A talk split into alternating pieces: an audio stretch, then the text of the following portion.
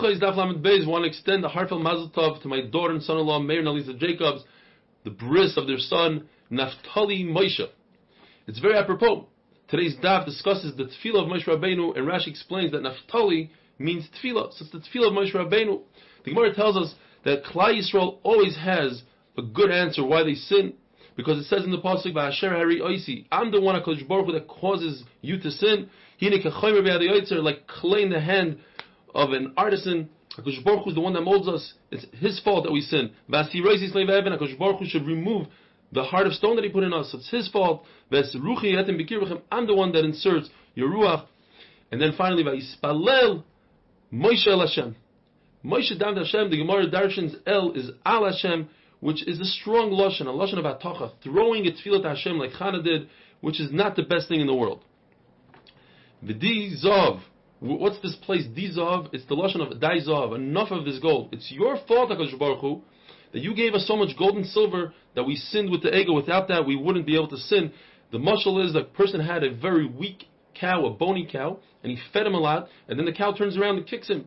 Whose fault is it? It's the owner who fed him, therefore he got kicked. Like a father, another marshal that gives his son everything, he bathes him and he feeds him, and then he gives him a lot of money, and he puts him by the door of the house of the Zionos. It's the father's fault that they sin. The Gemara says when you spoil somebody, spoil a kid, you fill his stomach, that causes sin. And finally, HaKadosh Baruch Hu admits to Moshe Rabbeinu, he says, you're right. V'ches of your basi, I gave them a lot of money, a lot of silver, v'zav asal Baal, and a lot of gold, and what do you do? And you made the avodah zarah called Baal. It's my fault. Hakadosh Baruch Hu tells Moshe Rabbeinu, leich reid, go down. What's this double lashon?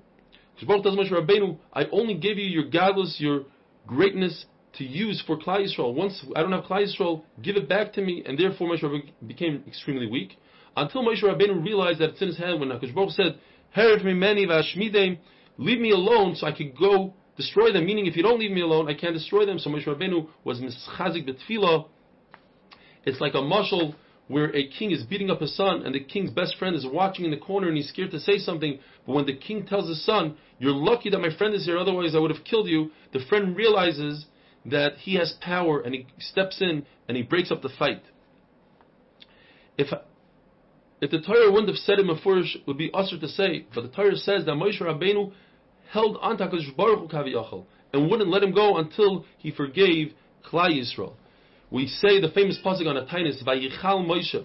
What does it mean, Vayichal Moshe? It should say, Moshe davened, Vayispal Moshe. The Gemara gives us 6 options how to learn the word Vayichal. One is Heichilo. It's a lashon of to be mafzer, to be persistent in tefillah. Or Yachel, which is a lashon of a neder. If a person makes a neder, he needs somebody else to annul it.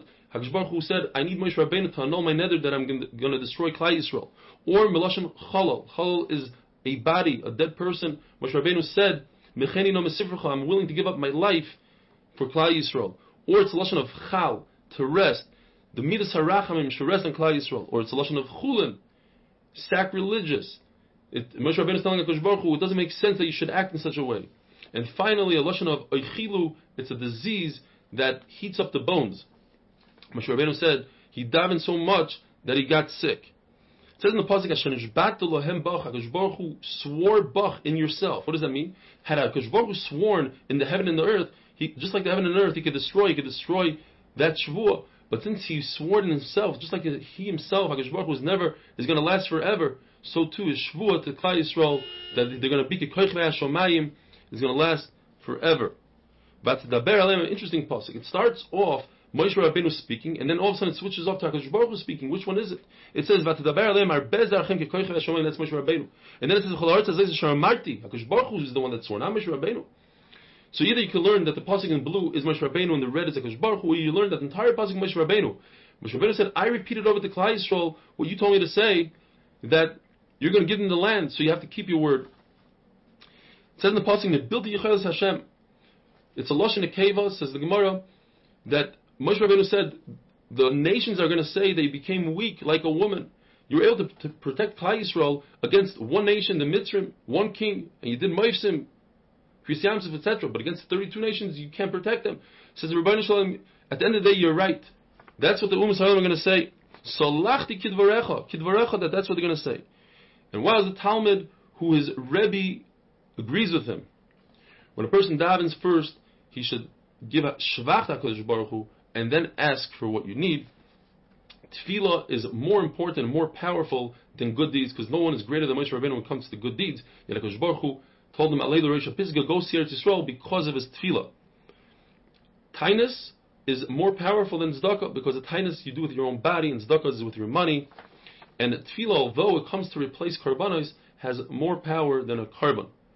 A kohen who killed somebody, that's the continuation of that pasuk, Yedechem dam mileu, a kohen who killed another individual can no longer duchen, can't do Nesius Kapayim for the rest of his life, even if he did tshuva. Once there was Churban Abayas, the gates of tefillah were locked. They could be opened, but it's difficult. HaKadosh Baruch Hu put a mechitza of Barzal, an iron wall between us and himself. However, the gates of tears are never locked. As Rashi points out, Hashem always sees the tears. He doesn't hear tefillah. He sees tears. You just have to be able to that. He should be mekabel those tears. Rava never made a tainus on a day that was cloudy. He said, cloud, stop the tefillah. If a person lengthens his tefillah, as long as he does not ma'ayin in it, as long as he doesn't believe that Hashem owes him something and has to give him what he asks, then his tefillah will be in his skabel. But if he believes that his tefillah is so powerful that Hashem must answer him, he's ma'ayin in his tefillah, then he's going to end up with a heartache. And what does he have to do if he has a heartache? He has to learn Torah. If a person's tefillah wasn't answered, he should repeat his tefillah, as it says twice. There are four things that a person has to strengthen himself in. Torah, tefillah, masim tovim. This one is interesting. In your job, in your profession, you have to strengthen yourself. It says in the pasuk, Hashem shchichani. Hashem forgot about us. Klal Yisrael tells Hashem, even if a person adds another wife, he'll never forget his original wife. So we rebelled against you, HaKadosh Baruch Hu. How do you forget about us? Says HaKadosh Baruch Hu, are you crazy? I never forgot about you. There are 3.6 billion times 300 million stars in the sky. I don't know, 16 zeros, quadrillions of stars. And they're all for your sake. And you think I forgot about you? It says in the pasuk, Tishkach Isha Ula. Well, can a woman forget about her own child? HaKadosh Baruch Hu says, I'll never forget about your oilais, ula, oilai. I'll never forget about your karbanos. However, I do sometimes lose my memory when it comes to Averis, like the Egel. I'll forget that, but I won't forget your good deeds by Sinai. The Hasidim and Rishonim, the Mishnah says, would prepare themselves an hour before davening, but the Gemara tells us that they also prepare themselves an hour after davening, and davening took them an hour. So that's 3 hours per each tefillah. There's 3 tefillahs a day, that's 9 hours. When did they have time to Chazer? They had a siyata shmaya that they didn't forget their learning, that they learned before they became Hasidim and Rishonim. They had a siyata shmaya that their Parnassah came with just doing very minimal. And finally for today, if you're a middle Shemona Esrei and you see a king says something to you, you don't answer him. That's the Jewish king. A Goyish king, you do answer. But if you see a king coming, a Goyish king, and you're able to finish Shemona Esrei quick, say it quickly and run. Have a wonderful day.